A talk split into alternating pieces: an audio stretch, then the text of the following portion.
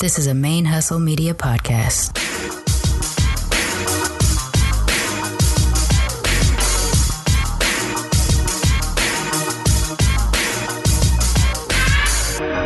Hello and welcome to the show.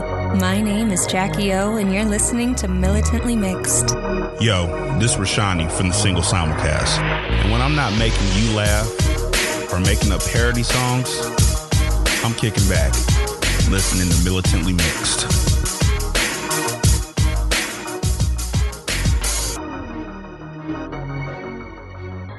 Hey, y'all, welcome to Militantly Mixed, the podcast about race and identity from the mixed race perspective.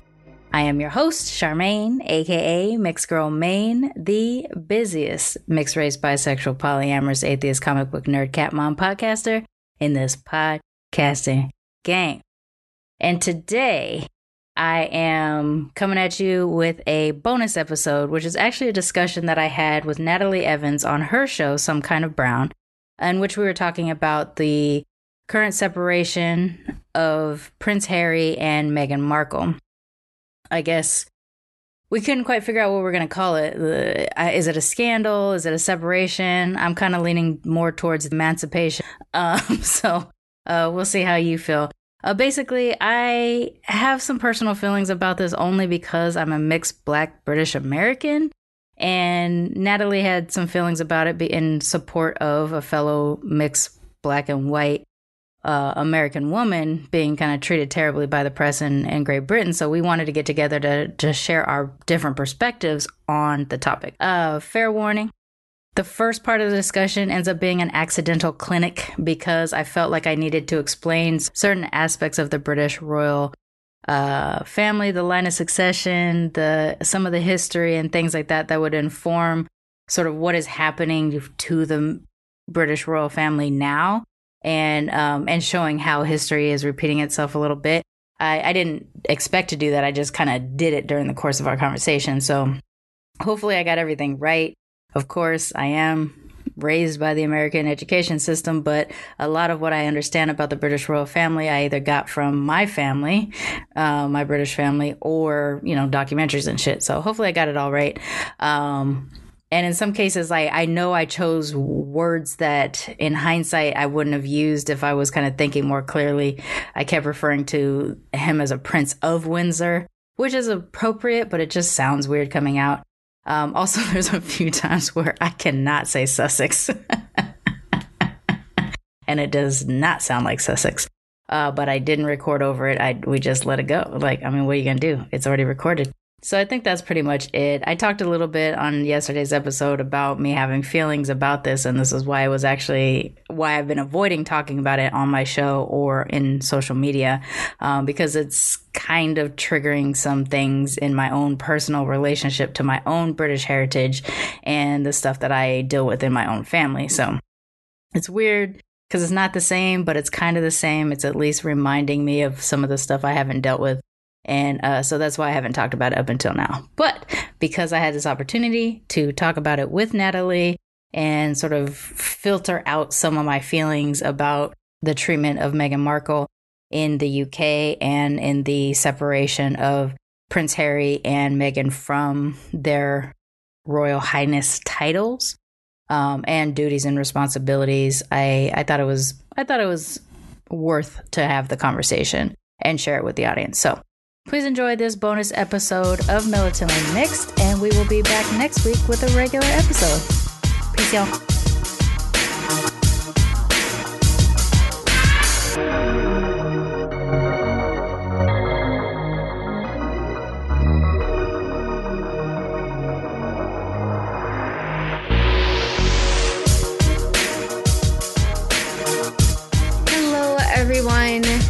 Hello, everyone. We have a special guest today because we're going to be talking about something that is big in the news, and we both have opinions. We have Sharmane from Militantly Mixed back with us. Yay! I, I'm not going to make you like, hi, I'm Sharmane. Like, Hi, I'm Sharmane, aka Mixed Girl Maine. I feel like if you listen, you probably already know her. Like, I mean, you you and I both reference each other so frequently on our separate shows. I think uh, at this point. I don't know, maybe. Uh, hi, well, everybody. You're just I'm now Sharmane, finding. Yeah. host of Militantly Mixed. just in case you're new. just in case. So, if you're also new, I guess you don't know what your mix, Sharmane. So that is uh, a not valid. What's the word I'm looking for? Uh, it's uh, integral to the discussion yes. at hand. it um, is very integral. so I am a black Japanese, Caucasian British, and Appalachian Caucasian West Virginian American. so I have it's too much. I'm black Japanese, English, and a mix of some kind of German, Irish, Scot, Appalachian white folk. Um, but I was raised with a British grandmother in my household on one side of my family and a Japanese grandmother on the other side of my family. But my Britishness is squeezed through the lens of being a mixed black Brit. Does that help? Yeah, it does. I said it's so of, different than I've ever said it before. it is very different, but it it makes sense in the context. If you guys uh-huh. haven't been watching the news, you might not know. But I talked about. Are we still calling her Meghan Markle? Did she change well, she's the name? Duchess of Sussex. Yes, the Duchess of Sussex, Meghan Markle. We talked about her when like way back in the day when she got married and now we have I don't even this scandal, this yeah, I don't know what craziness. to call it. They're calling it Megxit, which just like oh, I want to punch somebody in the that. face for this. Yeah, I want to punch someone in the face for this. So uh, I'm here because being a mixed black Brit who is also an American, uh, I have crossover like in terms of heritage and background with what's going on here. Although Meghan is kind of, I mean, she's a mixed black and white American who is going to have a mixed British child. So yeah. I guess I'm going to relate more closely to what her child's experience is going to be like than uh, than hers. But I I kind of feel like I have a dog in this fight. I don't know how to. I mean, my only dog in this fight is that I was excited to see, as a mixed person, as someone who is mixed with black, to see something like this happen in a very white centric family. Extremely, yeah. So I was just excited, honestly. And you never, it was something I never realized was possible until it happened. And I don't mm-hmm. think anybody really thought it was a possibility. You see, like, I, I keep thinking about the Princess Diaries with, um, what's her name? Anne. I know what you're talking about, but I was too old by the time those movies oh. came out um, oh, what's her well, name? I know her name. Anne, Anne Hathaway. Anne Hathaway, right, right. Yeah, so Anne Hathaway in the Princess Diaries, and she finds out she's a princess from Genovia because I was like 14 and I love this movie when it came out. I know it spoke to a lot of people that were about like 10, 15 years younger than me. yeah, so for me, it was like, uh, uh, I wouldn't say pivotal. It was just one of those iconic movies from my childhood. Mm. And so, eh, but she's white. And that's the story that we've always seen. This princess Cinderella, these other princesses, they're all white. And to have someone who's mixed, it was like the story we all wanted, but it was real life. Right. And I think that was a very I think that's what made this situation even more gutting for people like me mm-hmm. to see how she was treated because we were all excited for progress. Right. And the only progress that happened was Harry fell in love with her. That's it.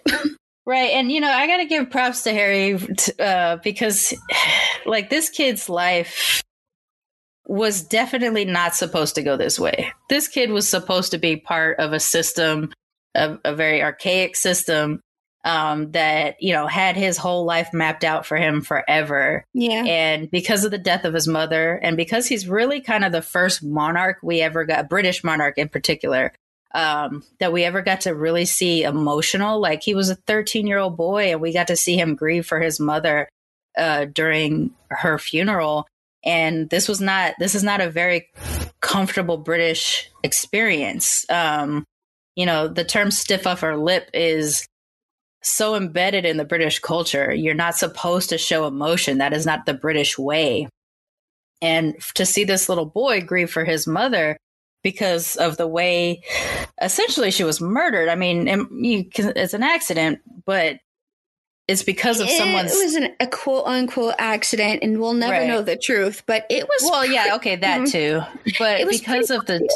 Yeah, it's it's brutal what happened, and he was just a child when it happened, and so he his path diverges from the normal monarch, and from that moment on, I mean, Will's as well, but Will regard no matter what Will wanted, his life was going to be a certain way because he's the direct heir. Mm-hmm. Um, Harry had a little bit more wriggle room. And once Will finally had three kids and he got pushed down in the line of succession, his path was able to diverge even further and he started to live his own life, I think. And the fact well, that he let is. Me expect, let me explain that for people who aren't familiar really quickly. Um, we are talking about Meghan Markle, the the Duke and Duchess, Duchess of yeah, Sussex. Duke and Duchess of Sussex. We're talking about uh, Prince Harry. Is he even? I don't know how it works. So I'm he's so always Prince Harry. So he okay. the the way that the way the monarchy works is that you have your your main title, and he is a Prince of Windsor. He is a Prince of Windsor, basically, right. because his family, the current ruling monarchy, is the Windsors. Um, so he he was the spare, basically. The every every um, you have to have a spare. you have heir and a spare. So he was the spare, and he was put there basically in place in case something ever happened to Will. Uh, when Will gets married and has three children, his children becomes the direct heirs. So it, it now the way the current line of, su- of succession is Charles, Will, and I forget the order of his children, but I think it's George, Charlotte, and the third one. I don't remember the third. I think you're right. I uh, honestly, uh, I do not keep up with the family. I don't really like monarchies. Yeah. Uh, it's not because I'm a red blooded American or anything. it's just genuinely, I don't like the idea of people who are in power just because class, they were born. Yeah, a hereditary ruling class is really scary to me because you're going to have yeah. some dummies. You're going to have some ones that just don't get it. And they're so removed from like to be a symbol of British people and not be able to engage on a regular basis with your own British people. Like we know British people better than they know British people probably because they don't interact. They don't, you know, like they don't work around the town and hang out and shit like that. Like yeah, Harry, you know, that's how you have things like uh I was I had it and I lost it. Like the whole let them eat cake nonsense with Marie Antoinette. Like technically she didn't say that, but that's what the his, the victors have written. So which is what I mean by we have those things. So like yeah, the the victors re- get, get to rewrite history, and that story of her saying that works because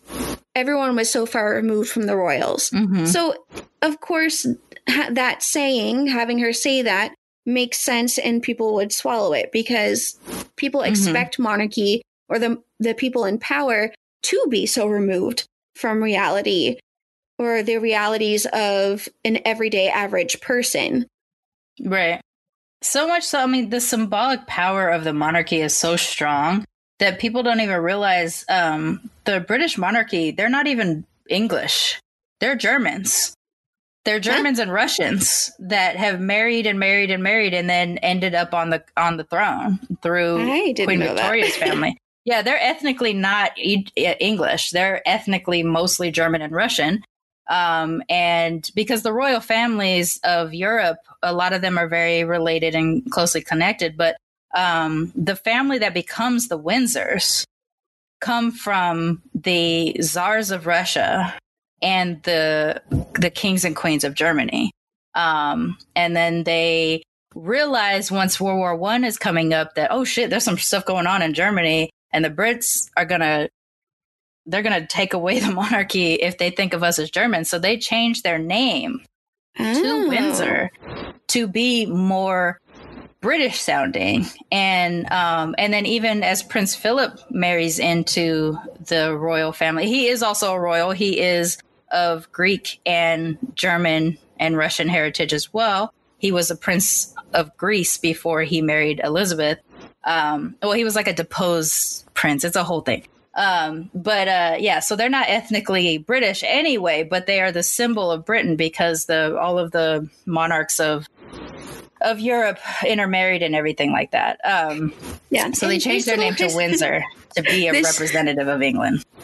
And this is important because we have a, like I said, the Prince Harry and his wife stepping down from their royal duties. And I don't think anyone has come out and blatantly said why, but we all know why. Yeah. Well, it's why I even mentioned that they're not actually English because I think it's important to see what's happening here with what's going on with them.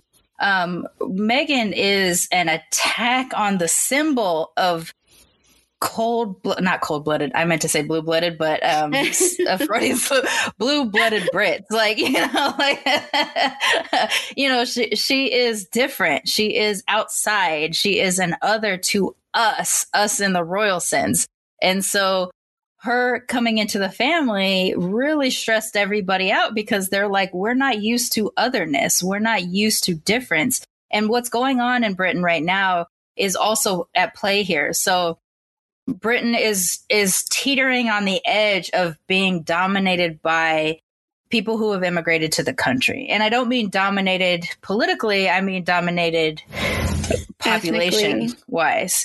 Um, and so you're going to start to see a tilt. And in our lifetime, there may be a tilt that goes towards more of a higher population of Muslims than the Church of England or Protestants or Catholics. So there, there's concern in their country about stuff like that. Um, and England is going to become more and more brown. The only thing is, it's only going to be more and more brown in London and in Manchester, like in these cities, these larger cities. The countryside s- still remains very, very white. Yeah. And so, um, although those populations exist, all they see is this attack on the crown in the form of a brown woman coming in.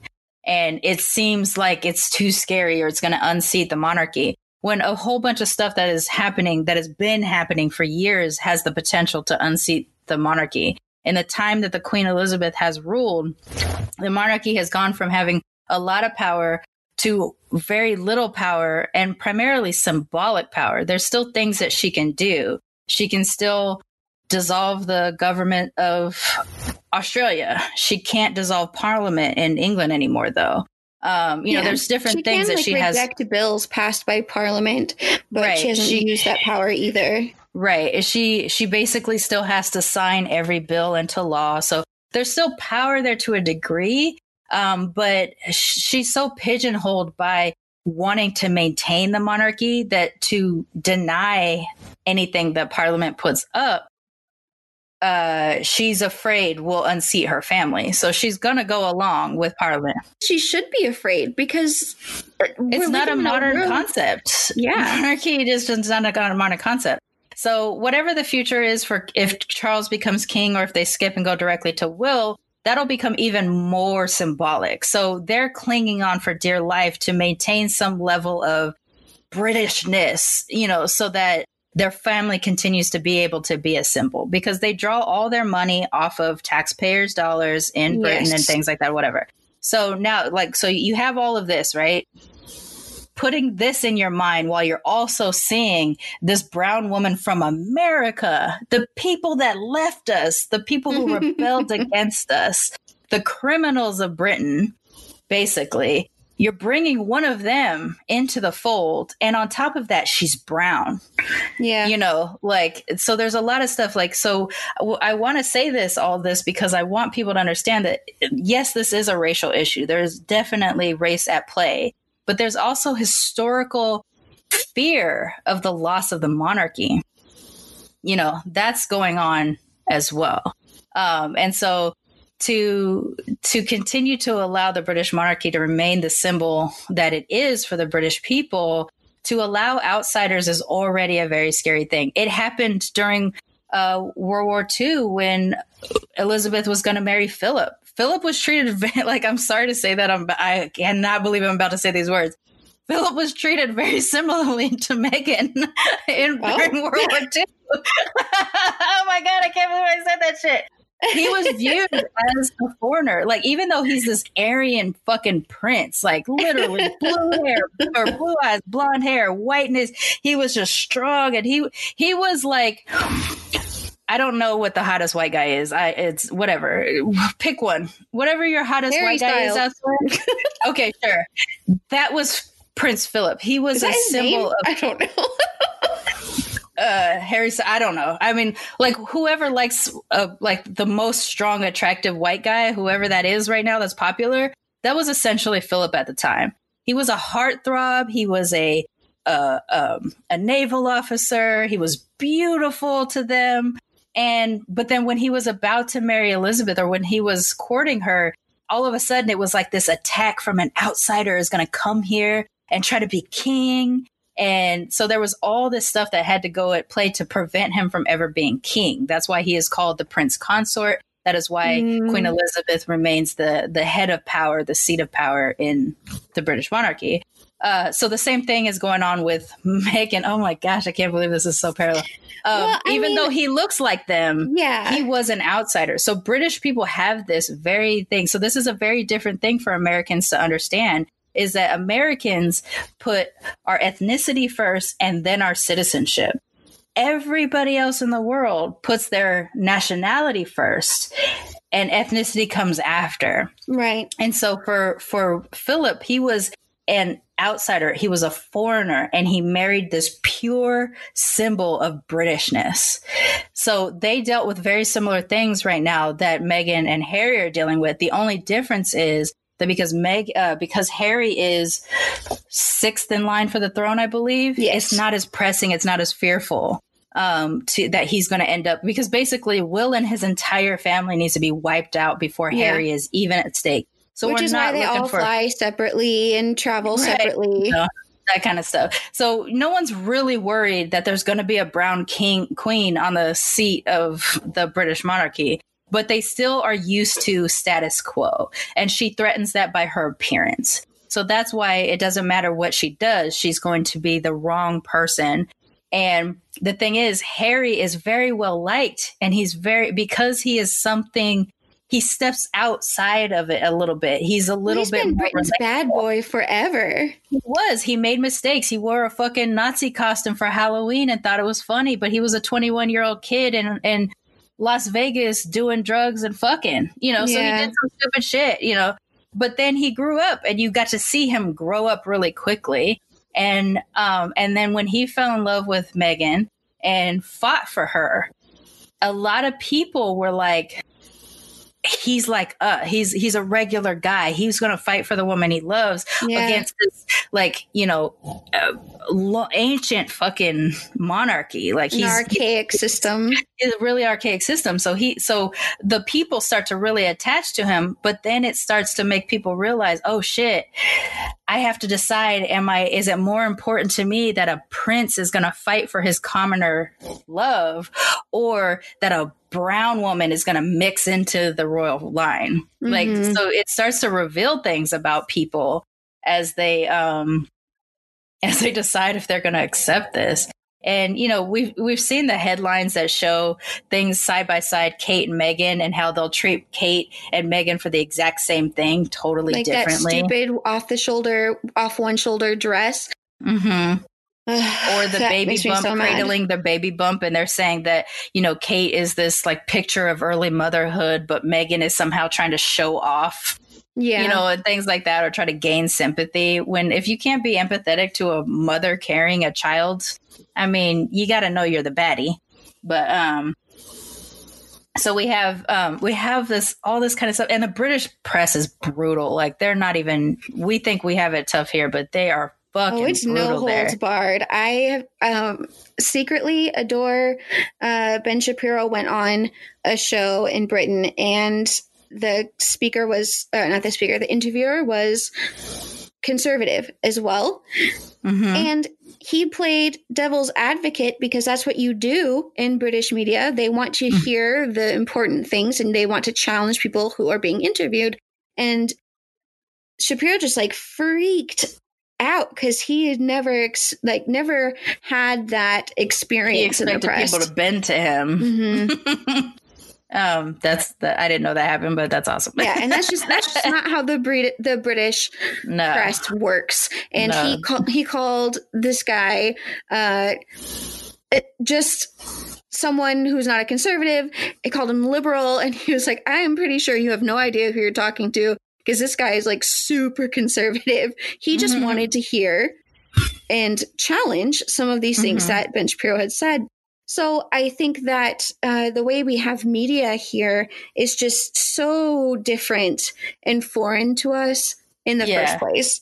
Because you can have you can change your story if you pay a big enough price here. Yes. Um, that's not really the way it works in Britain. So um so, you know, all of that, pile all that on top of seeing Prince Harry. This is why I'm I'm even though I have the feelings that I have about the royal family, uh, which are very conflicted because of the way I was raised.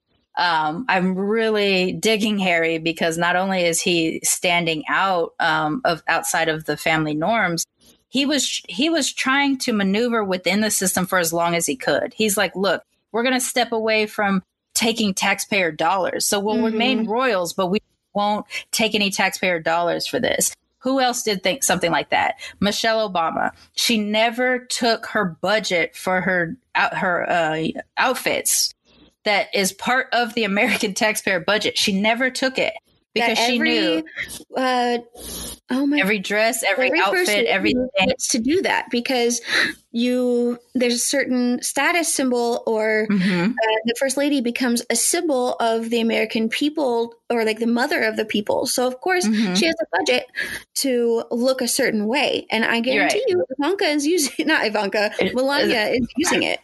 Absolutely. Um, but Michelle Obama says about it, she goes, I knew that I could never win in this thing. And if I was taking this money, they would forget that every white woman that came before me also took this money. Mhm. Um, but and so she paid out of pocket for every single thing that her and her daughters wore. Um, and, ca- and and some rare occasions when they were donated something, um, they made it public that it was donated, so that they knew that it wasn't going to remain in their possession and everything like that. Um, that it would go back to the people who were donating it. They weren't going to keep any of that kind of stuff. Uh, so Harry and Meghan were maneuvering under similar types of things. They're like, okay, you're uncomfortable with there being a brown person in the in the British royal family. Okay, we'll no longer take taxpayer dollars, which means we'll have to live a more independent life, which means we're going to have to work. And Which they were okay with. they were okay with and they were moving along those lines but because of the queen trying to maintain the status and also trying to main, you know keep the monarchy at play and listening to the opinions of the masses which you're not going to satisfy every part. You just have to at some point decide who do you want to empower more. They ended up saying there's no way we can make this work. So if you're going to step out you're going to step all the way out. And the sacrifice in quotation fingers is that they are no longer given the title of his royal uh, highness or her royal highness. So i guess that's what i was starting about saying the titles. He's always the prince of of uh, he's always a prince of windsor but he is also the duke of sussex because that's the title he was granted during at his marriage but he's also going to have other titles and i don't remember all his titles because i can't It's just very know it's a shit very long list. it's a whole bunch of things, you know, in the same way that Game of Thrones was like first of their name, you know, blah blah blah blah blah blah blah. Freer of slaves, all that shit breath of Pern. is the same, except for it's like a territory that they are the on paper governor of in some way, shape, or form. like, so he's got a bunch of these, but the Duke and Duchess of Sussex is their main operating titles when they're doing um,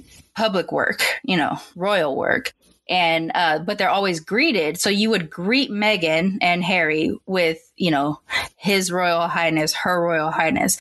Um, they have taken that away from them. They also took that away from Princess Diana when she divorced Charles. Yes. So she she got to remain Princess Diana, but she was no longer Her Royal Highness, which means you no longer had to curtsy if you greeted her and blah blah blah blah blah blah blah. So there's Which is something that's put in the in the headlines right now. So it's good that you're explaining that because I was actually going to ask you. Uh, the American media is making it sound like they have been dethroned in a sense. Right. Um and it's like it's so weird what it what a situation like this makes me realize how much I learned as a child about the the royal family that I know this much about it is so stupid cuz I had absolutely no need of knowing this information. But I grew up in a in a family where I had a British grandmother who married a black American man. My father, you know, and his siblings were all half black Caucasian Brits, you know. Uh, we had pictures of the queen as you entered the home, which we practically curtsied and bowed to. Like they were like icons for religious people. You know, like how you would enter a space and if there's an icon, I guess religious people are supposed to like bow or kiss it or something like that. Um, I mean, I think of it Orthodox kind of, people do that. I think. Yeah, that I don't. That I think is a little foreign to a lot of people. Not in the sense of being a foreigner. It's just not a practice that a lot of people see. I think of it as like uh, when I was in my Vietnamese friend's house who's Buddhist, they have a shrine to their family members, and you have like if you're Buddhist, you do like the bowing and the, the mm-hmm. incense mm-hmm. offering. So that's the only direct kind of comparison. It's essentially that, that, except for it was the queen, and Which it was not something that people, British people, normally do. But I feel like this was a trait. This was like a holding on to my home country type of thing, and so mm. we were taught this respect of the of the queen and things like that. Um, and then when I would go to my grandmother's house on my Japanese side, she was just obsessed with the royal family, the British royal family. She thought that them as like, you know, something to covet, something to look up to. Mind you, she also comes from a country that has an, an emperor, you know, um, oh, yeah. similar type of situation where they're primarily mostly symbolic at this point. You know, Japanese has their own prime minister and all that other kind of stuff. And he is technically the head power of the country, but symbolically the, the emperor has a say in some aspects of government, just like the the British monarchy. But my grandma didn't care about the Japanese Empire; she cared about the British Empire. so I couldn't escape you know? the British monarchy, no matter where I was in my in my childhood. Um, so it's really it's one of those things where like I'm still raised here as an American mixed kid, so, like, sure. as an American, and not like a hot blooded, red blooded American, but as just like a person whose citizenship is in this country, I don't give a fuck about royalty. Like, royalty is not okay. You know, royalty is puts me in a position of poverty, puts me in a position of not being able to gain power. Um, and we don't live in the era where a war helps us gain merit and and rise in the ranks. Right. Like that used to be the thing. That's not how it works anymore. So, uh, and and both of us are atheists, and uh, mm-hmm. uh, probably not. Mm, because we don't believe in authority without like any reason like a divine i mean that's yeah. one of the reasons right yeah so like to have someone that you have you hold in such high regard for being born yeah, she's may have done some good things or pivotal things in her life, but she the fact still remains that she was in this position because she was born mm-hmm. into this position. She didn't earn it. Right. And that is what bothers me when it comes to royal families in general. But I feel like we have two situations here. We have, uh, I remember watching a lot of interviews around when they got married and they were interviewing black british people mm-hmm. And a lot of them said that they were excited where they'd never been excited before. They hadn't cared about the royal family. They hadn't followed what they were doing. But now they were going to follow because there was going to be a black princess. And mm-hmm. that's what mm-hmm. they kept saying. And that's what the press in britain were calling her. Some is not a good thing. And so you have this area where she has become a symbol for uh, people who are not ethnically English mm-hmm. in Britain. But at the same time, you have this very real, very disgusting attack against this woman who, because she loved someone who happened to be a prince, Mhm. is crucified. I mean, they're essentially calling her uppity, like she was stepping totally outside of her of her space to even deign to get the affections of the prince, right? Like as if it was entirely Right. calculated on her part, and Harry just had no set up on a blind say. date by her friends. Right. And and the reason why that date was set up was because Harry saw a picture of her and it was like, Can I hit that? Like Yeah. I mean, So- Somebody set me up with her. I want that one. you know that's what happened um and i mean here's the thing like listen to, listen to what you said. You said the black british people being interviews were saying they were finally going to start paying attention to the british monarchy because there was going to be a black princess. Be- and other people were saying how you know that they were they weren't going to be a, re- a real and true proper british person right an ethnic british Mhm. person the, that's why I said earlier, listen to what we're talking about on this grand scale. We are concerned about a non British person sitting in a royal family when the royal family itself ceased to be ethnically English years ago. Yeah.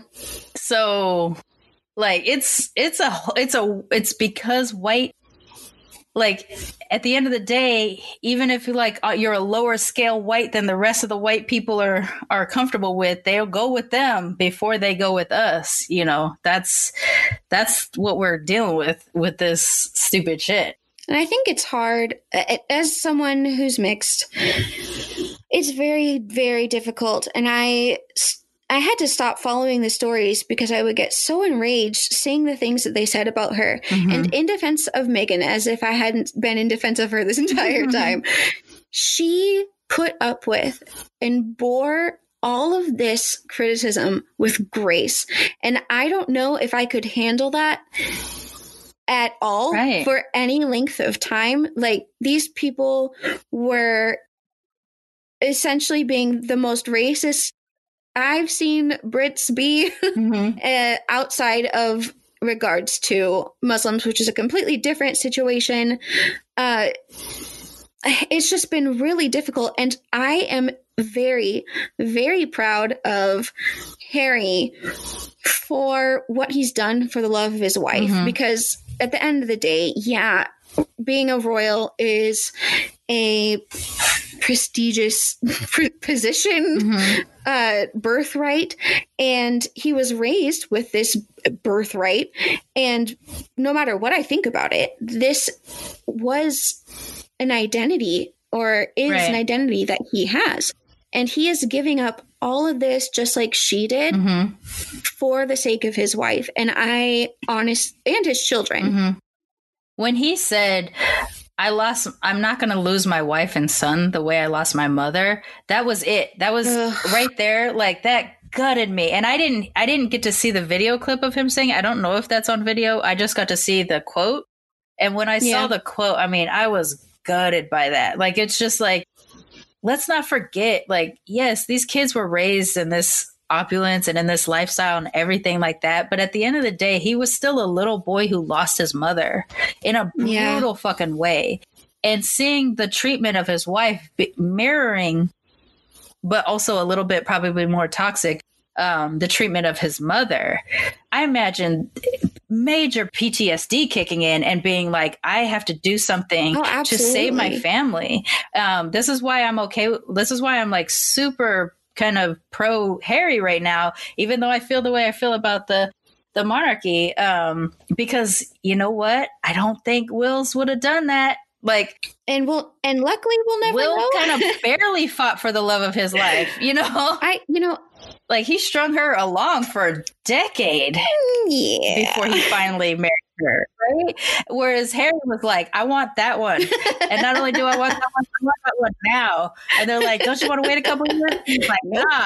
And then he gets her and he's like, uh, y'all are treating her like shit. I'm out. It Yeah. hurts, but I'm out. And I uh, I'm really, really glad that somehow, somehow being raised in the environment he was raised in, he still had the fucking yes. Char- uh, strength of character Yeah. to be like my family, my family I made, not the family who is dictating this life to me. Right. And he's not Um, writing I'm off his family. really- He's No, he's doing something that I hope anyone would do and is making his life and the life of his family as easy and as uh, free of this kind of pressure and hatred that the pressure that we can't forget almost broke him when he was young. That's why he went crazy. yes, Of course, he's going to want his kids to have a different life. Of course, he's going to want to protect his wife from as much of that nonsense as possible. right. Yeah, absolutely. So, I mean, for me, I haven't been talking about it on my show, and that's something you and I talked about kind of off air or whatever. Um, because whatever the soft version of a triggering thing is, is kind of what I experience when I hear about their treatment of Meghan. Um, because I have an experience of being a mixed black Brit who, although raised in America, um, very much raised with some British ideals or British access to Britishness in some way, shape, or form in my childhood, you know, like with my grandmother in my house. Uh, I have these weird fascinations with aspects of British culture and and even the monarchy to a degree because of the ways I was raised. Um, but because I am a person of mixed race, and and in particular because I identify more with my black side than the rest of my ethnic heritage, um, they fuck up with us. Like they're harsh to us, and it's hard for me to find ways that I can love or or appreciate aspects of British culture, knowing that at the end of the day, I would not be accepted. I mean, Yeah. in England, standing next to my Caucasian British cousin, people would ask, "Why are you? What's happening here?" Yeah. you know, because we were like we're like 15 years apart in age, and we definitely don't look like two people who would be hanging out. Like, but we're related. We're family. Uh, we love each other. We're walking around England together, and and in London, and a couple times when we would tell people we were cousins, they were like adopted. You know, like it was everything in their power to make me not feel welcome in the country that was the the only country of he- ethnic origin origin I've ever been to um you know like i haven't been to japan yet i haven't been to gabon um i have only been here in america where i grew up and and where i was born and england where my grandmother came from so it was like really fucked up to have that personal experience Yeah. so i feel like again i don't like the word but i feel a kind of way whenever this kind of stuff comes up It's because i feel like my experience is going to be very similar to meghan's and harry's child Yeah. he's going to have an American mother. He's going to have a British father. He's going to be mixed. You know, he's going to not fit in either world, which all of us mixed people can identify with in a partic- you know some aspect or another. Um, I'm welcomed around Black people. I am. I'm treated like a Black person predominantly. Occasionally, somebody, some Black person reminds me I'm not all the way Black and that I won't have similar experiences Yeah. which I understand, but like it doesn't mean it doesn't hurt when it happens. Yeah. White people, I'm more white than anything ethnically. White people are not welcoming of me or accepting of me. My black and Japanese blood has negated any whiteness that I have access to with white people. So I reject it too, to a degree. Um, you know, it doesn't hurt as bad to reject it, but it like where the British stuff is concerned, it kind of does just because I was actually raised slightly in a British culture um, in my household. And the Japanese do it to me as well. I'm not Japanese because I wasn't born there and I'm not full blooded. So, yeah, and that's um, something we've had a few people on here who are mixed with Japanese, and that's just something that is a part of Japanese culture for a few reasons. But it, you know, from my per, my point of view, this what's happening to Meghan and Harry is the personification of what every mixed person is afraid of, because mhm. no matter what kind of relationship you're going to be in, no one's ever going to be your exact mix unless you're like perfectly biracial and you find it or that. fucking from the same family, which is what happened before. well, which, which is why the British aristocracy looks the way that they look because they were always marrying their direct relatives. yeah, there's that. But you know, I it's this is the fear everyone has. Like, I know that I dated people who I knew ahead of time their parents or their family wouldn't accept me. I always knew that Mhm. no matter what relationship, I would be in, we would be a mixed interracial couple. Our kids would be even more mixed. I've had people say, Mhm. like, what are you going to do with your kids? Because your kids will be just so mi- mis- mixed up that they can't have an identifier. And I was like, okay, Mhm. like, good. Yes, tell me more about how my ch- mixed children are going to have like. I, you know, people are crazy and they with their words. In some ways, good, and in some ways, they shouldn't. But, uh, you know, they know so much more than we do. Right. And when you're in these situations, I don't know how she's dealing with it because we don't, at the end of the day, we don't know these people like Right. personally. But I can only imagine that she had this knowledge as well that whatever relationship she was going to be in, there's always a possibility that there would be some kickback. But Oh, this- sure. on this scale, I mean, I don't think anybody. So this is this weird thing about people fantasizing about becoming princesses and shit like that, right? Like, what do you think their life is like? she can't eat They live in a gilded cage. I love how that's the most important thing to me. She can't have shrimp. Uh, I know I was mad when I found out she couldn't wear her hair curly. I was about to go to bat for her with that.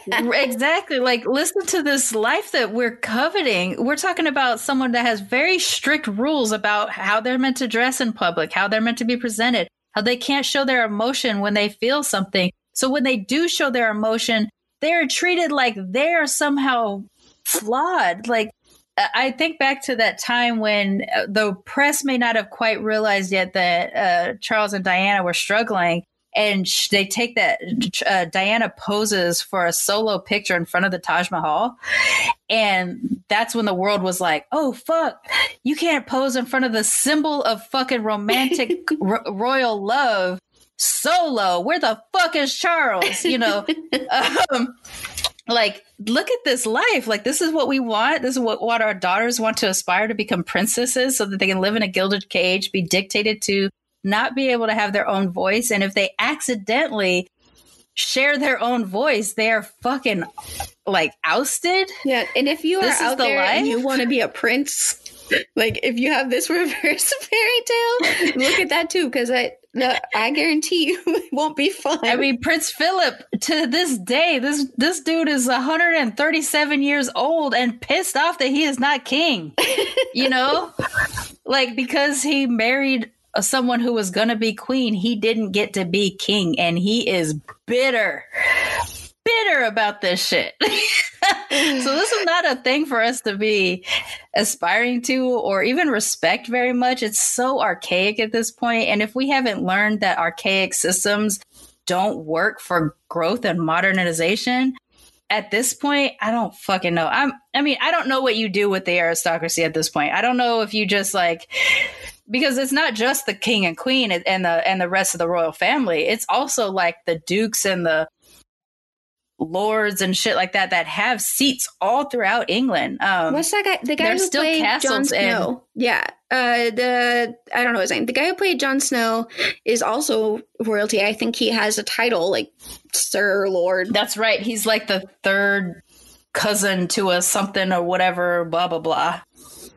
But yeah, there's a lot of titled people. Even in my British family, um, although our origins are from being Spanish pirates that were captured and, and jailed in England, they eventually married into, uh, there was a duke in my family history and then eventually became common again down to my family, you know, so we don't have titles anymore, but there was a period of time when my family had a title there as well. Um, this this aristocracy that they have is really fucking weird. And I do want to clarify that we are talking about uh, the system of a monarchy being a problem. We obviously Right. recognize that there are individual people in the situation and they have feelings, blah blah. They're and human. they might be yeah regular ass people and things like that um i just i don't know like it's it's a class thing it's a prestige that's unearned you know i mean look there has been kings and queens that were born uh, with mental illness issues or developmental illnesses and they were actually still king and queen and so other people had to rule in their stead Yeah. but because the symbol is so powerful they let them stay on the throne because the hereditary line was more important than whether or not they were the right rulers. This is what we're talking about. And I like I look at Harry and his willingness to step aside from his his um birthrights, I guess, in order to protect his family. He at this point would be the person who would be more worthy, I guess. I mean, I would prefer of- someone like that like on this. the throne, someone who's willing to uh, do whatever it takes for their family. Yeah. I mean, technically, there's a lot of things that uh, Americans don't really know much about Charles, but Charles was actually really similar. Like, although he is definitely a part of this machine, he fought against his family a lot in his early days. Um, you know, he he uh, embarrassed quote unquote the family by sharing his personal views on the treatment of the Welsh. Um, he is really interested in other religions outside of his, and so he he like created a fundraiser to build a mosque in London and was treated on on kind of royal land I think was the original plan for it. And he was he was treated brutally in the press for trying to do this. Um Uh, so, so, like he was kind of a radical that stuff because I was not aware Yeah, like, those things. yeah most Americans wouldn't have access to this info but like I, I have had to pay so much attention to the royal family throughout my life that like I know that and then I also like if I see a documentary I do end up watching it because I'm like oh these are kind of my people too you know? Um, but he was a radical for a really long time um, and he fought for the love of his life too but he lost.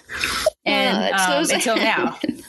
Until now. Like he has her now. Yeah. but um you know the the whole tragedy of Diana is all because they didn't let him marry the one that he wanted. And because of that he destroyed this other woman you know?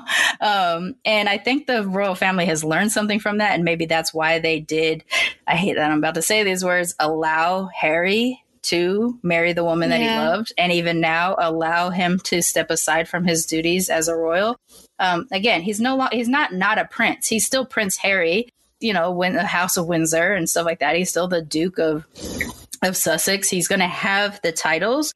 The only thing that's removed from him is his royal highness which means he's not treated protocols will shift for him. He's not going to be bowed to the same way and all that kind of shit like that. It's not really that mean, much of a change To someone like Harry, I feel like that might be a relief more than anything. Yeah, he, he might not fucking care about that. Like that was one thing about Will when he first um, decided not to return to Buckingham Palace right away after his um, his military training. He was like, "I got to cook my own breakfast." At school, like I just want to be able to make that fucking omelet without somebody, you know, like being like, "Oh, sir, you know, your hands." Like, you can't. Uh, that's that's present work. That's not prince work, you know. Ugh, and that's this conversation is just so complex. There's so many nuances to this, and I'm sure that if people, someone who are, is listening right now, we've probably offended you. like, Yeah. And I'm sure I'm so going to have some aspects wrong too. Like I have my entry point as an American who was raised with a British woman in my household and you know, I know what I know, which is filtered through other people's lenses or whatever, right? So I might have gotten some of this wrong as well. But and I'm just an American who's part black and, you know, it felt some type of way about Meghan. Right. Like So- you, we feel protective of her. Obviously, she's a sister of ours because of her mixed race heritage. And, you know, we we see her being brutalized in the media and we're just like, fuck, like we can't win, you know, even in the love story we can't win. Yeah. this is supposed to be that fairy tale that we've been fed forever and i you know it wouldn't matter to me what kind of mixed color person of color type thing she was it i I 100% would have been on her side, but especially because I didn't grow up with that kind of princess story. Mm-hmm. And then this story happened. I was like, oh, this is so sweet. And finally, we're going to have this role model. And kids growing up will see that they actually in real life can achieve things. Not necessarily that this is an achievement, but you know Yeah, what I mean. I, I was excited about that. And Yeah. I, after seeing how she was raked through the coals, I'm not willing to say she should have to put up with it for the sake of what her marriage symbolized because she Right. should not be a sacrifice for progress. Right. And I mean, honestly, like even wants to be. yeah, know? right. I mean, even the whole thing about like her bearing this with grace kind of hurts to even say those words, right? You're like, you Yeah. know, she. I, I mean, that one interview where someone talked to her about um, the challenges of of uh, postpartum depression and pregnancy and things like that, and she like like it was like a cartoon, right? Her eyes filled with tears, and then she had to like choke them all the way back because you know she's a royal now. You cannot supposed to show that kind of emotion, and you know she took her couple beats, and we got to, but we got to see it. We knew what was happening, and um, you know we the fact that she had to choke it back. And and that's actually i mean in that case that's also a british royal thing. But in a lot of cases it's a black woman thing right? We're not Yeah. allowed to express our emotions the way we express our emotions or the way we would naturally express our emotions. We are supposed to express our emotions through the comfort of white uh receivers of seeing well, that even right? then, we're at risk of being labeled a certain way because a white woman can cry just like Kate Middleton could wear a dress, and then hmm a person of color can react the or specifically a black woman can react the same way, and they are are a loud black woman hmm or just you know flying off the cuff. They're seen more dram- as more dramatic, hmm and and in the same thing like all the stereotypes that that work against us and work for us like worked for us in our community but work against us in their community like Yeah. that there is no winning for a person like meghan you know in her situation. There is no way. Like look at look at how fucking beautiful she is. She's gorgeous. Even her being pretty isn't enough whereas in a lot of cases being a pretty white woman gets you by. It got Diana through a lot of shit that people would have normally like ostracized other people for things that Well, she, she, did. stole she stole the commoner's heart. I've heard that said a lot. Um, I was just old enough to Mhm. remember when she died. So Okay. I was born in ninety one. She died what ninety five or so. hmm And so uh, yeah, yeah. Well, no. See, I was in Was college earlier? when she uh, ninety five or ninety six, somewhere. Yeah, somewhere Yeah. around there. So my mom exactly. watched her funeral, and so I remember her funeral very young, and I was like, "Oh, a princess died," and it was sad. Like uh, I was four. Oh, so right. So I wasn't even thinking about your access to Princess Diana being different than mine. For me, she's the people's princess. Like that was a label that that she kind of created for herself that fucking pissed off the queen. And the See, I only know that in loved her. retrospect. Mm. Yeah, I mean, I admired her too. Like uh, she was, you know, in the same way people are like, not my president or he was my president. She was my princess. Like she was an, an Mm. outsider who came in and and wrecked shit up and like forced them to modernize and and things like that. And then she was, but she did it elegantly and with grace and da da da da da. And then when she did go trashy, like when she fucking did that interview, the Bashir interview, where she basically just dimes on everybody. Like Oh part of me is kind of like, oh shit, she snitched, and other parts of me is like, go ahead and switch on those people. You know, like I was, I had a whole bunch of mixed feelings about her.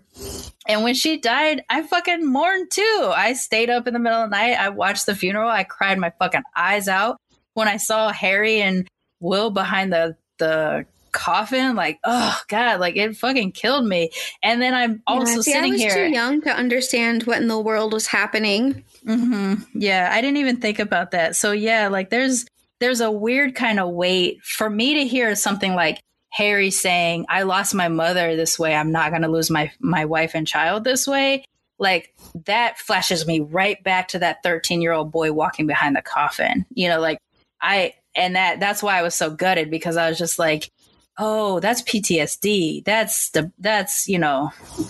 Yeah, I mean, I can, I only knew that distantly, but it makes sense. I forgot that you would have such Yeah. a a closer understanding than I, did. I did. watched Diana and Charles' wedding.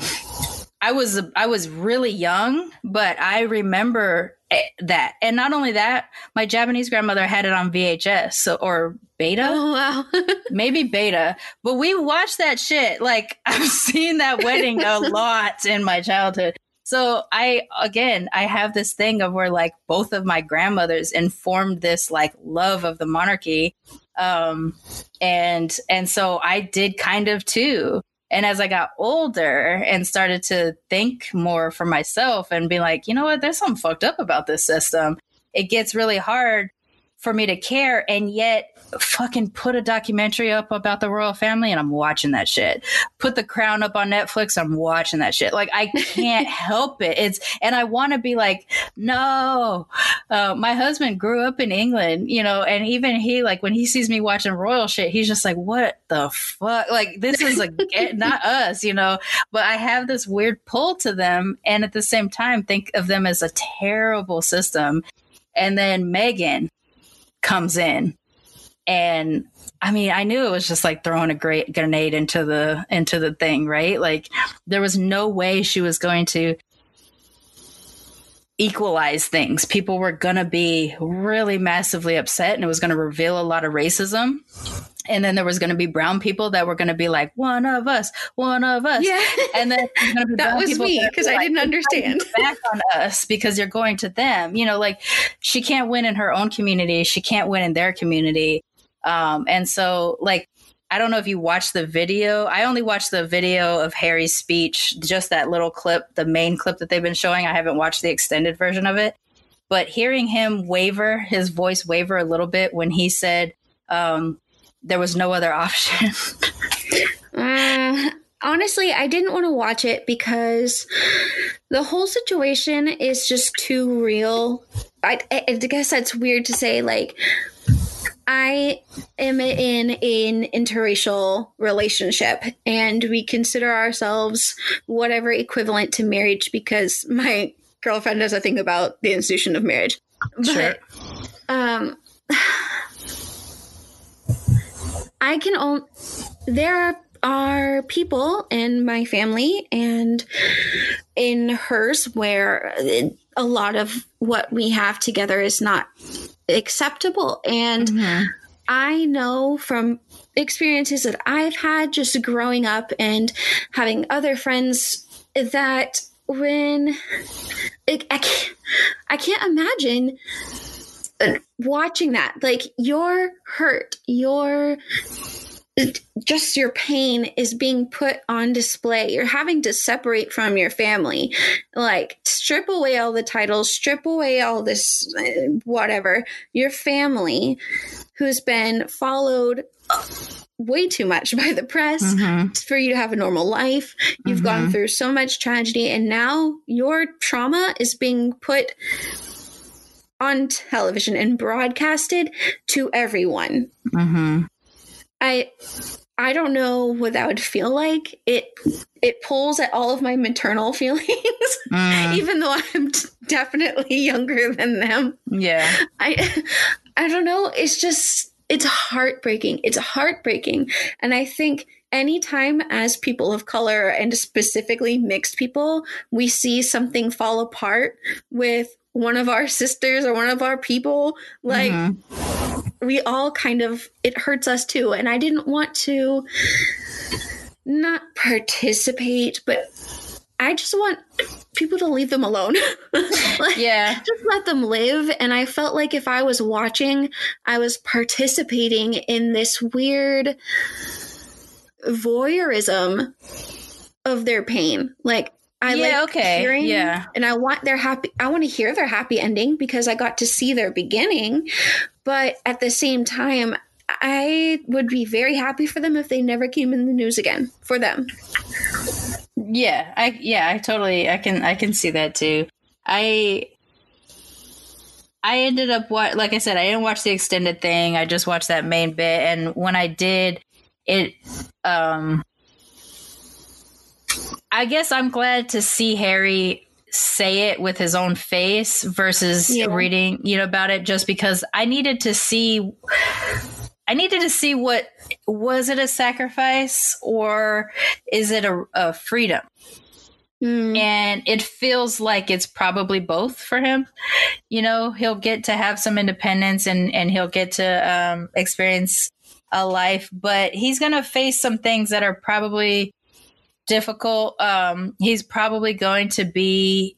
Uh, okay, so when um, David, King Edward the uh fuck what number was he sixth or fifth um the the one who abdicated and which made uh, Prince, uh princess elizabeth's father take on the throne who was king george the fifth or sixth and then elizabeth so she wouldn't have ever been queen had her uncle not abdicated and he abdicated because he fell in love with an american divorcee. Again another thing that's informing this pain that the british monarchy is going through is that an american came through and fucked shit up is before. just too much. but when when uh when david they they he was king edward but his they called him david uh, when David abdicated and lived his life in exile um, with uh, Wallis Simpson, the woman, the American divorcee that he married, um, his life became very difficult because he loved the monarchy. He was of it, but he also hated it because of the way it separated the monarchs from the people. And Yeah. when he fell in love with a commoner and and basically fought for her, in terms of the romantic tales, he was lifted up. In terms of the practicality of what was going on in England at the time, the war and everything like that, he was turning his back on his English people for the sake of an Mm. American. Um, so he was both like praised at first and then ripped to shreds. And then when he lived in exile, he um, never get to never got to really be a full person. He was always at the at the um, mercy, the convenience, and the uh, support of others. Like they had to take care of him. He he had a very small stipend, things like that. Like he didn't get to be he didn't get to exist in the life he grew up in and what he understood, and but he didn't know how to be a full ass commoner. So he really struggled throughout the rest of his life.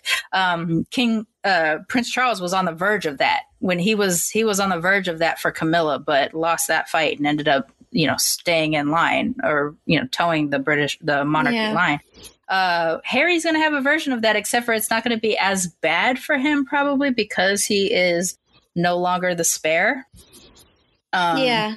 I mean, he's well past being the spare. well past the spare. Like he's got to lose. Like and and look at that tragedy. He would have to lose his father, his brother, his nephews and niece.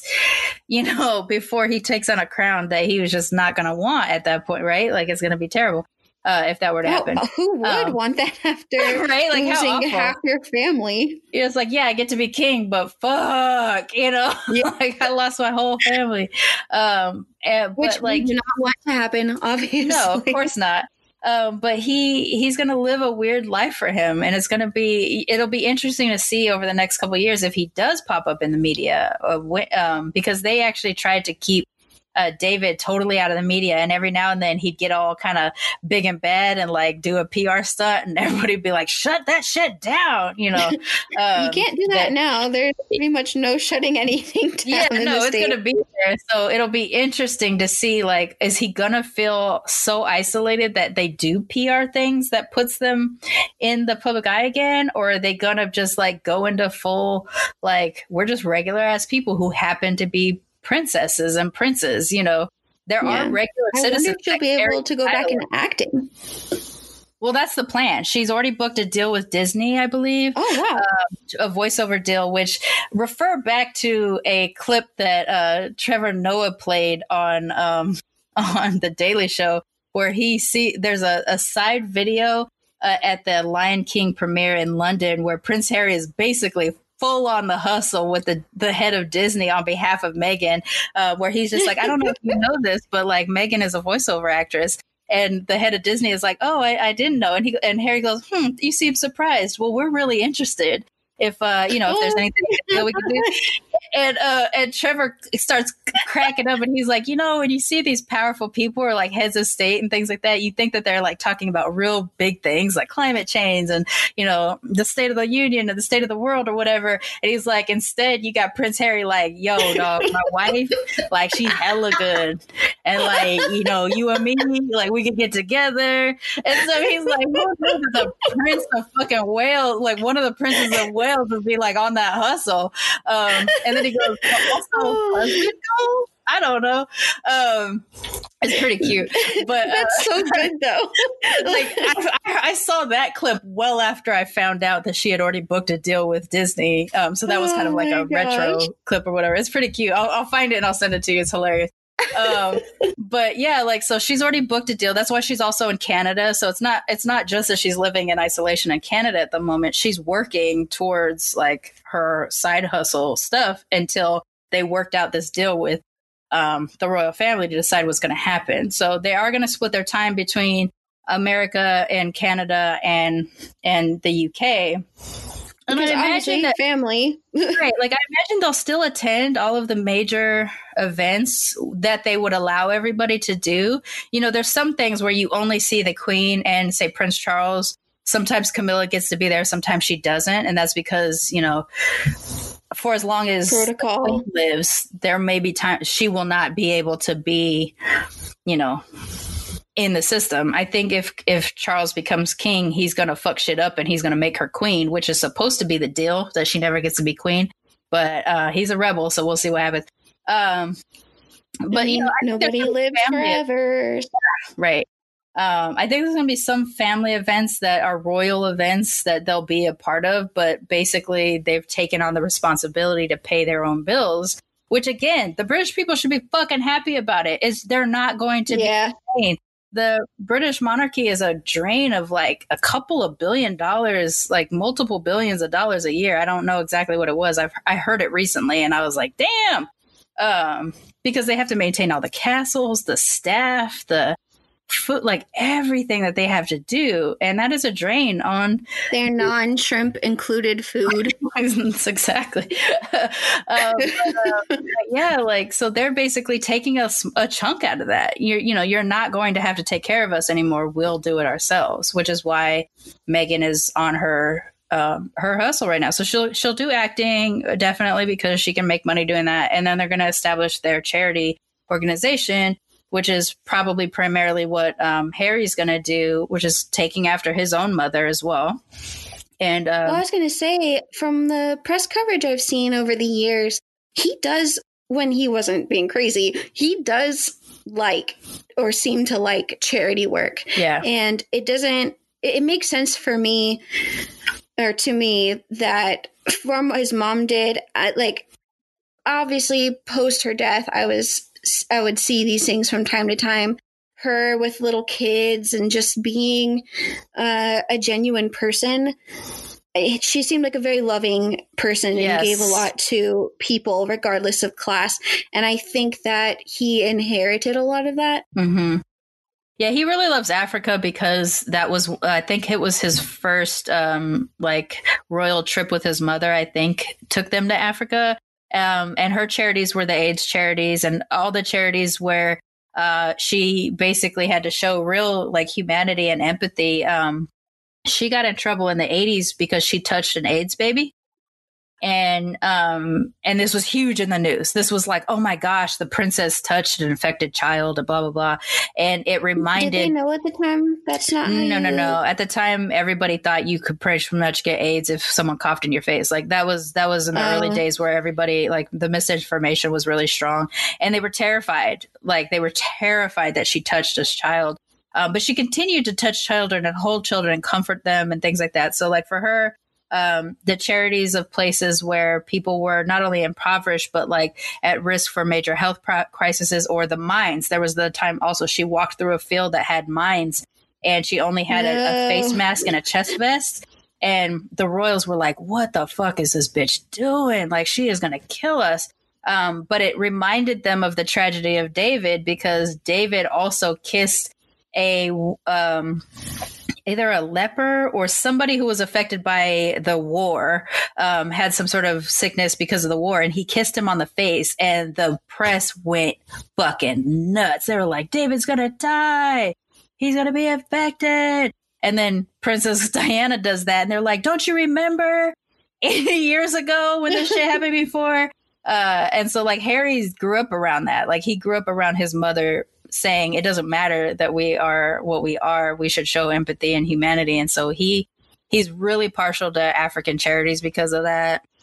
The way he grew up, I, I think. that. Um, he also did his a lot of his some of his military time and his um, I don't know what they call it. There's a period of there's like a year or two where when they're in college that they had to go and do like charity somewhere. So Will built houses in like South America or something like that, and Harry was in Africa um, working on building a school. Um, I did know he was in Africa. I don't. Again, I didn't know too much about that. yeah, so I think you're gonna. I think Honestly, this stuff is just not necessary. it's not important to know. It's totally not important to know. But it's going to explain kind of what happens for them next. Is you know she'll probably Yeah. foot a big part of the bill because she'll be acting, and he'll probably maintain the stewardship of the charity. I imagine they'll do Let a lot of charities. manager. I mean, I don't even know what he knows how to do. You know, like I don't know. I know that they're well educated, but I don't even know like what they know how to do. But Harry loved being a soldier and he loved his mom's charities, and so I imagine that'll be the direction that he goes. And in the meantime, although they have, um, you know, just stepped away from a lot of the royal duties, I imagine in the meantime Archie will still be raised with um, protocols and lessons on how to be a royal and shit like that. Like I think that stuff is still I mean, probably going to kind of has to since it's his family. yeah. Unfortunate. I mean, fortunately, unfortunately, I'm really not sure It's so how. fucking weird. Like I, I don't know. how are we supposed? I honestly, I don't know how we're supposed to feel, which is why I wanted to talk to you about it because my non monarchy mind Mm-hmm. is just like, bye. yeah, and I haven't been talking about it because I've just been like, oh, this kind of bothers the shit out. Because like I don't know if I'm gonna accidentally reveal some like really deep seated personal things that I have about being a mixed black Brit. Like I'm struggling with that actually right now in my personal life, and um, and then I hear this news, and I'm like, man, you got to remind me that they're like not okay with me being mixed. You know, like it happened Oh, in my that's just family. another blow. Yeah, yeah, exactly. Like this is at a monarchy level, and if the monarchs can't get it together, how the fuck is little old mixed Maine gonna be able to to maneuver this world? Um, you know, I don't know. I think that's because ultimately, I think I'll end up living in England for a period of time because it's something that I wanted to do when I was younger, and um, I don't know why. Like when I when I went there, I didn't want to come back. Honestly, like I really actually like uh, London and things like that, and um, How nobody hugs each other and I'm from two cultures where you're just like, don't touch me, and uh, the Brits get it. Like, you know, I take that part. Um, you know, there's aspects of of British culture that I do, you know, that I grew up and raised in and and love, but I feel very complicated about because of the colonial history and because of the current racism and um, the anti the misguided racist slash anti-muslimness where it's like i'm an atheist i don't support any re- organized religion of any kind but i also do not support the treatment of muslims on be on just on the face value of them being muslim yeah. you know like that I kind mean, of just stuff like with the monarchy, we don't like the system, but these are like real people's lives. right exactly so i feel i have felt weird about it and um i you know i want to do right by my fellow mixed black brits and talk about this shit but at the same time like i feel like i'm just gonna not talk about it well because you know a lot of this is informed by my complicated family in which i had a woman who married a black american man came here and yet continued to say that things that implied that her British blood made the black American blood better. You know, so I have things like that going You know, on. I think our perspectives balance it out. You've got that on your side, and I have just the experience from one end, which makes me uh, say things that might be really, really harsh or things that I don't understand, like the titles and how Mhm. that works. And I wasn't around for Diana. I wasn't around for uh, Prince William's rebellious phase. All I knew really was I remember when Prince Harry was being all mm-hmm. wild and stuff, and I was a teenager, and I was like, I want that one. yeah, everybody kind of thought of him as pretty hot too. Like I, am I'm not really attracted to red hair, so I yeah. don't, I don't get it. But like, I love red hair. My husband loves it too. I'm like, all right, like yeah, I guess he's he's he's certainly the most attractive between the two brothers now that uh Will has aged out of his cute period, I guess. Um, well, he was never like age appropriate for me to. Right. He's quite he's quite older. On. Yeah. I mean, Prince Harry is like just at that border of where I would want older. but obviously, that's not going to happen. Yeah, I mean, I think they look sweet together. Yeah, like when I see pictures of him and Meghan, then when they're like the way. I mean, I did. I watched the wedding too. I didn't watch it. I didn't stay up for it. I watched it the next day, um, which was sort of my rebellion as like a Brit, like a mixed Brit. I was like, I'm not going to watch it when it's live. I'll watch it later. Um, and I fast forward through most of it. But when I saw him look at her like the first time and stuff, and he like he he did that like oh my yeah. gosh moment, I was like, oh they got me. You know, like there's there's some photos of him le- looking at her where I'm just like, oh, you can feel the love in that look and stuff like that. Um, yeah, nobody can tell time, me that their love isn't real. Nobody can tell me. I'm saying, I mean, that's a huge thing to let go of. Your entire existence up until this point has been this type of lifestyle, and he's going to be like, I'm out. Like, and basically, what I think he avoided saying because he is a royal, but as a man could have said is, You treated me and my wife like shit. So I am out and you don't get any more of me. You know, for I the people who crave them. Huh? I, I, don't want him to say, I would, I don't wish he had said something that. Uh, yeah, I, he wouldn't have like direct, but I do wish that we would say more. But again, that is that is what I will say probably the American side of me that wants that confrontational mm-hmm.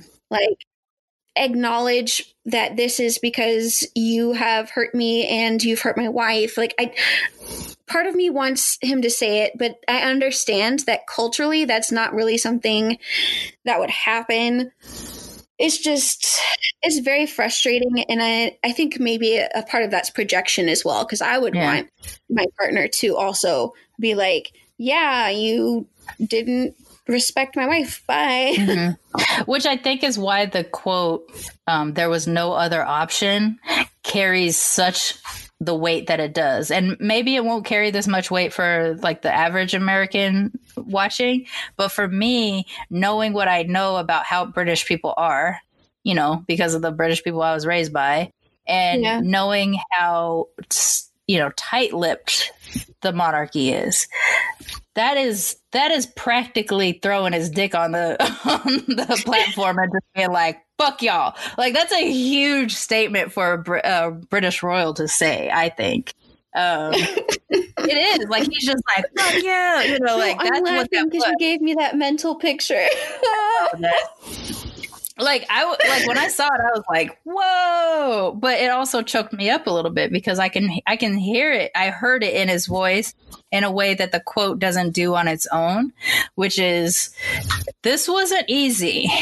To say yeah. I'm going to step away from my life for the sake of my partner, even though my partner stayed away, stepped away from her life for the sake of me. You know, I think, um, I mean, honestly, I, I think it's the best way to cap this whole thing is like up until now, you've heard what the press feels or you've heard what the average, the various average citizens feel. But here's, I guess, one of the, you know, one of two of the most important people in this situation coming out and saying, if, you know, for lack of a, being more direct, he basically said, if you were nicer, if you treated us like you actually cared, if you treated us with humanity, we would have stayed. But because you treated us the way that you did, there was no other option. And he says right ahead of that, he said, We thought that just stepping away from the public funds was going to be enough.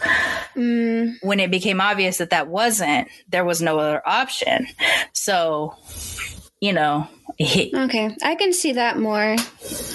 Or that makes more sense. Uh, I'm not. I don't. I'm not here for like reality TV, wanting people to go crazy. Um, I just. It, it hurts me anytime things like this come up because every time that we think we're past, we as a society are past racism, or Mhm. especially right now where I was really hoping, and I keep trying to bury my head in the sand and be like, it's just America that's being super crazy and racist right now. And that's mm-hmm. just not the case. No. Like, it just feels like we can't go anywhere. Right. Like it does feel like for a while people thought that like British people was the way that you could be black and comfortable. You know, you like we have this this misconception about it. And the th- the weird thing is about like British um TV and art and stuff like that or even in the culture, they acknowledge mixed people differently than we do here. Like they Yes. actually TV, you know, if they see a black person who is not super dark skinned, they'll say you're half and half, right? And it's this weird thing that happens in in like TV and and movies, British movies. It's like it's their way of being like, "Hey, we identify you as mixed," but they don't have a good question. They don't have a good way of um of um doing it. so ask, they do yeah. it in way of like uh, you know, you're half and half, right? And then the mixed person True to bit Yes. British form. Right, like it's so you know, like for here the question is what are you? There the question Yeah. is you're half and half, right? Um, and so like it's a part of their culture. They they acknowledge that we exist, and they, but they have the same problems that we have in terms of like allowing us to maneuver in our mixedness the way we maneuver, not the way they've decided for us. So Yeah. It's just I I would like to take comfort in the fact that somewhere they're doing it correctly, but I think that I I think that's just like uh, I don't know. It's really hard to let go of the idea that uh, someone is doing it right. Someone is handling the globalization that's happening, the mixed children that are coming out of it well. And I think maybe on like a nuclear level, it might be mm-hmm. happening. There are families that are mm-hmm. accepting. There's we still have a long way A to long go as way. far as the global community. yeah, It's just disappointing. Yeah. Because the thing is, like, every culture has different rules. One drop rule and one respect, or the way you identify is supposed to be how your father is identifying. The way you identify, you know, some countries it's based off your mother, some countries it's based off of your father. Um, Yeah, Arkansas you know. just changed it. I think. I, yeah, we talked. Arkansas just Yeah, changed it to your mother. Well, off. We've talked together off Separate, yes. this space. Yes. right. Correct. but like, I just had a guest on Militantly Mixed recently who is uh, Jamaican and Nigerian, and for the Nigerians, it's how your father identifies. You're a Nigerian. If for the Jamaicans, it's how your mother identifies. You're you're uh, Jamaican. So her Yeah. mother was Jamaican and her father is Nigerian. How the fuck is she supposed to identify? Uh, and an interesting thing that's happening because I mean, if you're my listener, you know that I sh- have been sharing a lot of my indigenous, uh, my connecting with my native heritage, and clans are passed down through the mother. So Hmm, okay, it, it's So- matriarchal on that way. it's on your father's side though.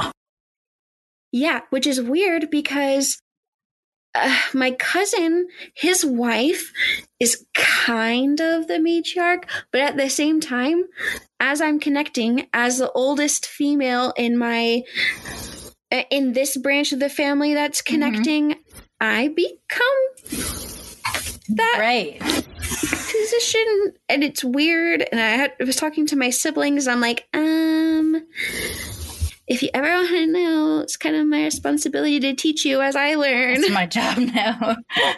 yeah. and Yeah. So it's it's weird. this is strange. And is the same, you know, um, yeah, because I come from opposite things too. Like my my Japanese family um, is, is technically culturally a patriarchy, but my family is uh the matri like i have strong women throughout my family and i don't have many men. Um you know so it's like like again the nuclear level we're we're kind of thumbing our nose at the way the system works you know and it's just accidental Yeah. that that happened. But i don't get to be japanese in that respect. Just like I can't, we can't be white either, just because Yeah. the way people work or the society. which is so weird because both of my parents have white in them and um, you saw the other day i posted a, a, a, a photo of my birth certificate or a portion of my birth certificate that shows that they actually identified both of my parents as biracial um, and they they said which is very progressive at the but time. like it, what's the weird thing is it said race slash identity and so for my mother it said um, caucasian first and then slash japanese uh, because I, I, I'm assuming it went father mother in the in the breakdown because Mm. my father was black slash Caucasian, um, but they wrote Japanese instead of Asian um, because which is a nationality, not necessarily an ethnicity. But I also describe it as an ethnicity because I want it, or I guess not necessarily a race, um, but it is my ethnicity. So that's why I say Japanese because I also want to clarify what kind of Asian it is. But like, so Well, and and as far as Asian culture goes, they have been very we're definitely separate. we separate ourselves. yeah. yeah. Yeah. but uh yeah going back i guess to to the feelings like i i haven't been talking about it on my own show yet or on my own platforms because it does feel kind of like it's bringing up things from my family past that i didn't really think that i hadn't really dealt with like you know, I do militantly mix and I feel like mixed AF and I'm like, I know my shit and I know myself, but you know, you think a little bit and you discover you have some problems that you haven't really addressed or some, you know, shame in some of your mixed heritage that you haven't really addressed. And that's kind of what I'm going through right now. And to see that like what I'm going through personally is being mirrored in the public eye through the royal family is just like, ah, fuck you guys. Don't make me deal with this. You know, I can't even blame you for that because it's just it's hard. It's hard, and to see something that was supposed to be good, something that was supposed to be somewhat revolutionary, something that was beautiful to us, be or end up this way is really, really hard, and. I don't even know how hard it is for them personally. hmm But I mean, I think we both have reasons we wanted to talk about it, and mm-hmm. they kind, like I said earlier, they kind of balance each other out and Yeah. give a more rounded view of it. Um, I'm definitely glad to have a teammate in the discussion because I, I told you off air I recorded my own thing and I when listening back and editing I felt like I sounded like a crazy person so maybe I didn't it was, air it. Maybe it was necessary in your. it was necessary in your process. like I maybe, needed to just vent it but the rest of the world Yeah. didn't need to hear that shit yeah. So you had your test run, you got your feelings out. I mean, you Mhm. still got your feelings in here. It's just, Uh, it's a hard thing to talk about, I think, and no matter what side you're coming from, hmm unless you just don't care either way. I mean, there's times when I do sometimes kind of wish I could do that, but at the end of the day, like my whole fucking life is mixed. Like everything is so mix centric. Like yeah. besides doing the podcast, like I, it's basically how I introduce myself to every human. It's like, hello, my name is Sharmane. I am mixed race, and here's how you're gonna have to deal with me. You know, you know, I can't even if we it. didn't introduce ourselves that way, it's always going to come up. It's gonna come up, yeah. Uh, you know, it's always gonna be a thing. So, yeah. But thank you for sharing this with me because I think it helped me having to do it without um, having to do it solo, and um, and that's cool. Yeah, have another springboard. Thank you for joining me so I don't like end up trash talking and offending uh, my second highest Oh, I just remembered. oh, is, is the UK your second highest download section? Yes. That's funny. Hi, UK for me listeners. Too. For me too. I'm sorry. well, what I'm waiting for is my mixed Brits to hit me back and be like, "Well, you fucked up here. Like, you kind of got this part right, but you got this part wrong." And I'll be like, "Well, I grew up in America." yeah. Um, this is the disc- if you have listened this long, this is your disclaimer. I am an American who is a product of the education system mm-hmm. that is mm-hmm. America centric. I know you have royalty and you have other feelings probably, but this is something I wanted to talk about. Please do not murder me. You're like, I just want to support my mixed sister. That's it. Both of my mixed sisters at this point.